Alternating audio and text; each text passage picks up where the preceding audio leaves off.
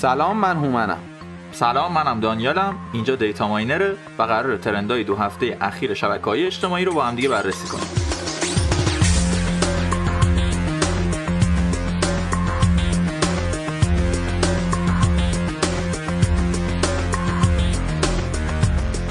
اگه این اولین باریه که Data Miner رو میشنوین اجازه بدین یه توضیح کوتاهی بدم که ما دقیقا تو Data Miner چیکار می‌کنیم؟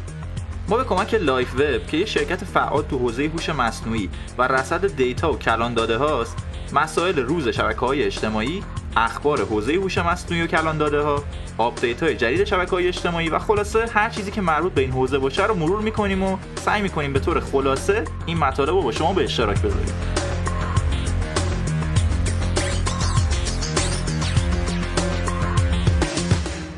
اولین ترندمون موضوع روز همه جوامع حال حاضر دنیاست. موضوعی که حسابی بازار شایعات و اخبارش داغه و چند ماهی میشه که تو صدر لیست ترندهای جهانه. با وجود پایان شمارش آرای انتخابات ریاست جمهوری آمریکا و اعلام نتیجه اون آقای ترامپ هنوز زیر بار باخت نرفته و با مطرح کردن تئوری توطئه و تقلب و دزدی آرا خواستار لغو انتخابات شده. طرفدارای آقای ترامپ هم بیکار نشستن و با ترند کردن هشتگ استاپ دستیل خواستار برگزاری دوباره انتخابات شدن. من خودم شخصا نمی‌دونم که حالا تو این چند هفته باقی مونده از ریاست جمهوری آقای ترامپ قراره که چه اتفاقی بیفته. ولی خب بعید می‌دونم که نتیجه انتخابات بخواد تغییر کنه یا اصلا دوباره برگزار بشه. خب از اونجایی که آقای ترامپ خیلی از توییتر استفاده می‌کنه برای ارتباط با طرفداراش توییتر اعلام کرده که کاری نداره که آقای ترامپ نتیجه انتخابات رو قبول می‌کنه یا نه. بعد از اینکه دوره آقای ترامپ تموم بشه اکانت ریاست جمهوری آمریکا تو توییتر رو با آقای بایدن واگذار می‌کنه. البته منم امروز یه خبر خوندم که انگار دیگه آقای ترامپ هم یه جورایی قبول کرده و فرمان انتقال قدرت هم صادر کرده. حالا باید ببینیم که در نهایت چه اتفاقی میفته البته ناگفتن نمونه که همین پیروزی آقای بایدن تو ریاست جمهوری هم روی قیمت دلار و بازار بورس هم تاثیر خودش حسابی گذاشته. و همین اتفاق باعث شد که تعداد خیلی بالایی از اکانت های توییتری با بیشتر از 62 هزار تا توییت هشتگ گروگانگیران معیشت و رفیق بایدن شریک قافله رو تو اعتراض به این نوسانات بازار ارز ترند کنن. شاخص بورس هم که طی دو هفته گذشته بعد اینکه برای چندمین بار تو دو ماه اخیر بازم یه ریزش کوتاه و تجربه کرد بالاخره مثبت شد و تا یه حدی آرامش به بازار برگشت. همین ریزش و رشد متوالی هم واکنش بیشتر از 2000 نفر از کاربرای توییتری رو به دنبال داشت که با هشتگ بورس تحولات بازار رو دنبال می‌کردن.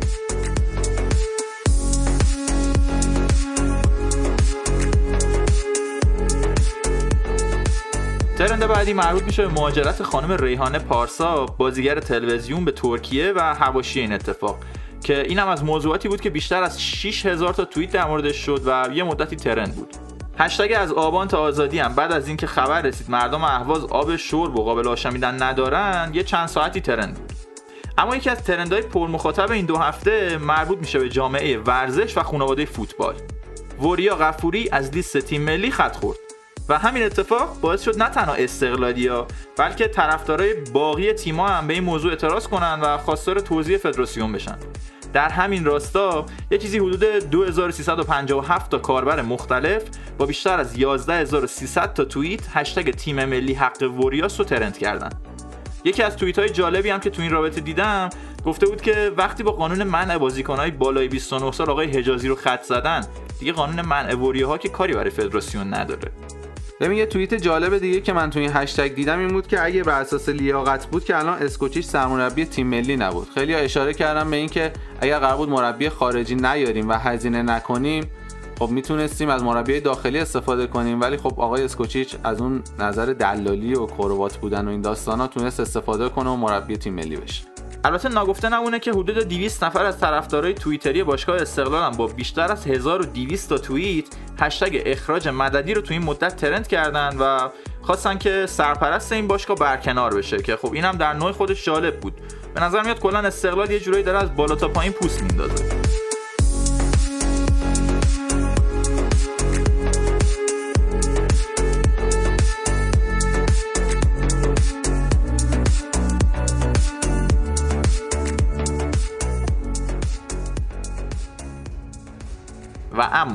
می‌رسیم به نامه انتقادی دکتر نوبخت. بعد از صحبت‌های آقای قالیباف رئیس مجلس شورای اسلامی و ارائه راهکار حل مشکلات اقتصادی کشور. آقای نوبخت اظهاراتشون گفتن که مردم یارانه نمی‌خوان رفع تحریم می‌خوان. از اون طرف خب طبیعتا خیلی از کاربرا از این گفته حمایت کردن. اما یه سری از اکانت هم نظرشون این بود که رفع تحریم یعنی گدایی از اجنبی ها یعنی دست دراز کردن جلوی کشورهای غریبه و دشمن. یه نفر اتفاقا توییت کرده بود که جای رفع تحریم قبلی هنوز درد می‌کنه. یه نفر دیگه هم نظرش این بود که مذاکره کلا چاره کار نیست و آدم از یه سوراخ دوبار گزیده نمیشه. خلاصه که خیلی از اکانت هم مخالف این گفتهای دکتر نوبخت بودن. البته اینم باید بگم که آقای دکتر نوبخت و دکتر ملکزاده خیلی دومینویی تا این چند روز گذشته استفاده دادن و با نامه های سرگشاده خطاب با آقای نمکی وزیر بهداشت وقت از ناکارآمدی سیستم درمان تو مدیریت بحران کرونا مدیریت غلط شتاب زدگی آقای نمکی در مورد تولید واکسن ایرانی کرونا و خیلی مسائل دیگه حسابی گله و شکایت کردند که این نامه ها و اخبارم از چشم کاربرا دور نموندن و هر کدوم واکنش های مختلفی گرفتن.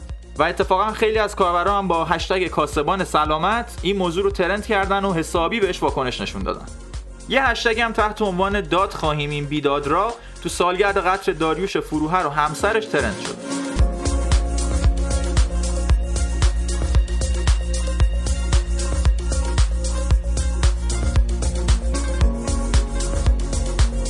انتشار یه ویدیو از مامورای شهرداری بندر عباس که در حال تخریب یه خونه یا بهتر بگم چهار دیواری یه خانم مسن و بچه‌هاش بودن و viral شدن این ویدیو تو شبکه‌های مختلف خیلی از کاربرا با واکنش‌های متعدد و trend کردن هشتگ‌های میوه بی تدبیری و کوخ فدای کاخ به دولت برای حذف طرح مسکن مهر اعتراض کردن.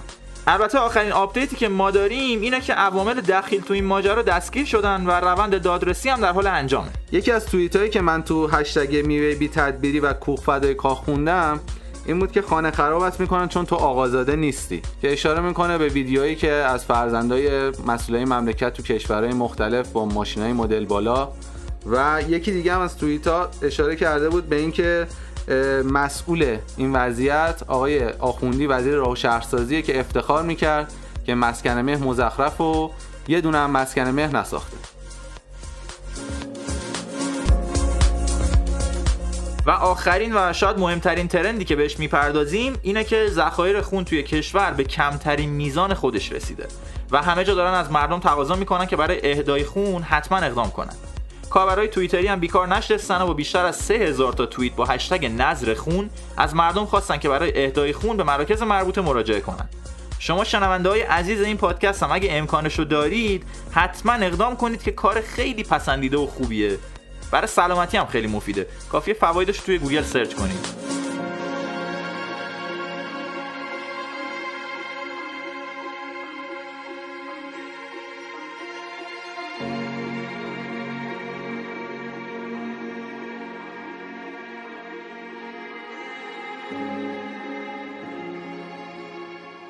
خب از اونجایی که مهمترین اخبار و اتفاقات چند وقت اخیر در مورد انتخابات آمریکا بوده بیاید یه مرور کوتاهی به جلسه مجلس نمایندگان آمریکا و مدیران توییتر و فیسبوک بندازیم که هر دو حزب جمهوری خواه و دموکرات حسابی زاکربرگ و دورسی رو سوال پیچ کردن.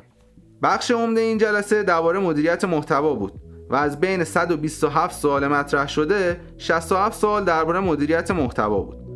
سه سناتور جمهوری خواه از میزوری، یوتا و تگزاس روی این موضوع تاکید داشتن که فیسبوک و توییتر پستای جمهوری خواه رو سانسور می‌کنن و میزان برچسب گذاری و حذف پستای محافظه کارا خیلی بیشتر از دموکرات هست.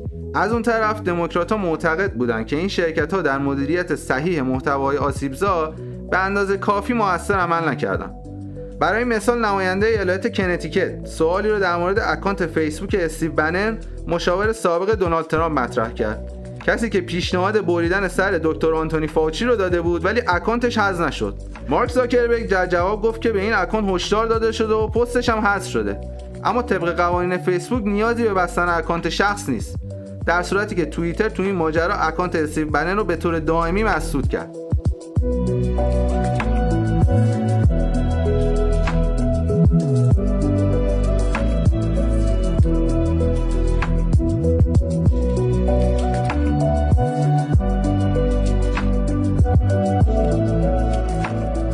اما بریم سراغ update های شبکه های اجتماعی تو چند وقت اخیر که گل سرسبدشون fleet بود.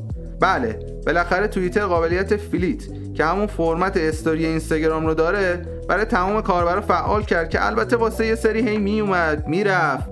حتی واسه خود من وقتی می‌خوام text بزنم رو عکس error میده. ولی در کل قابلیتی بود که کاربرا خیلی ازش استقبال کردن. این مشکلاتی که بهش اشاره کردیم باعث شد توییتر واکنش نشون بده و سرعت فعال کردن fleet و برای کاربرا کم کنه تا بتونه مشکلاتش رو حل کنه.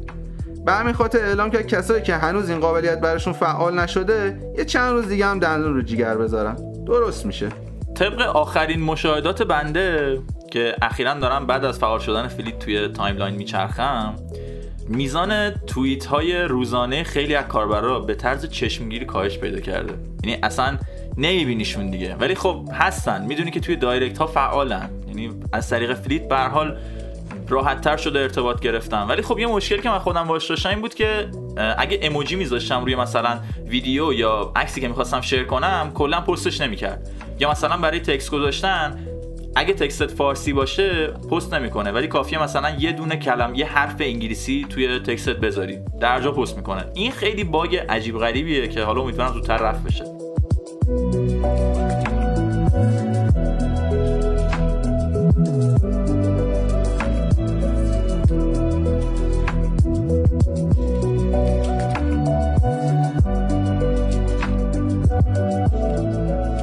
اینستاگرام هم مثل همیشه فعال بود و چند قابلیت جدید و جذاب اضافه کرد که یکیشون به شدت کاربردی بود. بعد از اینکه فیسبوک اعلام کرد تجربه کاربری پیام رسانش رو ساده می‌کنه مسنجر فیسبوک و دایرکت اینستاگرام ادغام شدن.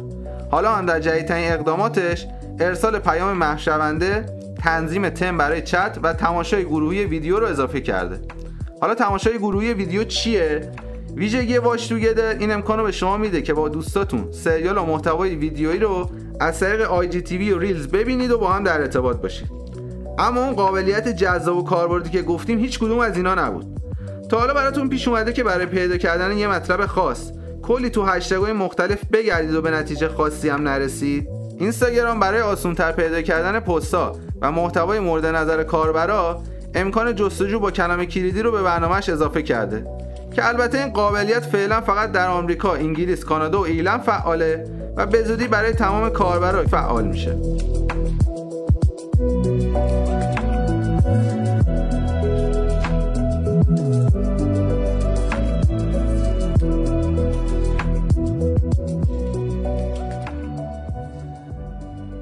یه خبرم در مورد تلگرام داریم که البته در مورد آپدیت و قابلیت های جدیدش نیست بلکه در مورد اظهارات بنیانگذار تلگرام در مورد گوشی جدید کمپانی اپله بعد از اینکه طی این مدت بحث‌های زیادی در مورد کند کردن عمدی گوشی قدیمی اپل مطرح شد اپل قبول کرد که جریمه هم پرداخت کنه. اما حالا پاول دورف شدیدا نسبت به پرچمدار جدید اپل انتقاد کرده. آقای دورف تازگی ها یه آیفون 12 پرو خریده که به نظر شبیه یه تیکه آهن زشت و عجیبه. اون درباره آیفون 12 گفته نسخه بزرگتر از آیفون 5 که ماژول دوربین اصلی چندش‌آوری داره و در کل گوشی منسوخ و عقب ایه. اما انتقاد دورف محدود به آیفون 12 پرو نیست و ایشون مدیریت اپل هم زیر سوال برده و گفته استیو جابز بنده خدا 9 سال پیش از دنیا رفت ولی این شرکت هنوزم بدون هیچ نوآوری خاصی از فناوری و شهرت اون کسب درآمد می‌کنه بنده‌م کاملا با آقای دورف موافقم چون که خیلی دیگه یه مدل شده یه شکل شده بعد سیاست های فروششون اصلا عجیب غریب شده. یه سال میاد هنسفری نمی‌ذاره سال دیگه شارژر بهت نمیده. سال بعدش احتمالاً می‌خواد جعبه رو حذف کنه نمی‌دونم. سال دیگه می‌خواد مثلا یه قاب بهت بدم یه برو مناسب برای این قابه یه گوشی خودت بخر سلیقه خودت مثلا. نمی‌دونم. عجیب غریبن کلا.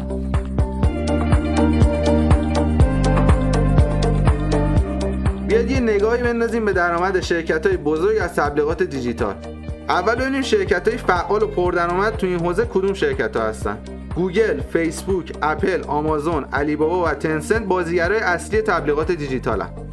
طبق آخرین تحقیقات مؤسسه مورگان استنلی پیش بینی میشه که تبلیغات دیجیتال تو سال 2021 به لطف همین شرکت ها و پینترست که در مورد رشدش صحبت کردیم یه رشد بالای 20 درصد رو تجربه کنه تو سه ماه دوم سال 2020 گوگل با یه اختلاف نسبتا زیاد تونسته 26 درصد از سهم بازار تبلیغات دیجیتال مال خودش کنه اپل با 12 درصد علی بابا و تنسن هر کدوم با 8 درصد و آمازون هم با 6 درصد تو رتبه های بعدی هن. اما جالبه بدونید به رغم اینکه گوگل رتبه اولو داره ولی نسبت به سه ماه اول سال 2020 سهمش کمتر شده و 3 درصد کاهش درآمد داشته که نشون میده قولهای تجارت الکترونیک مثل علی بابا و آمازون هم رشد خوبی داشتن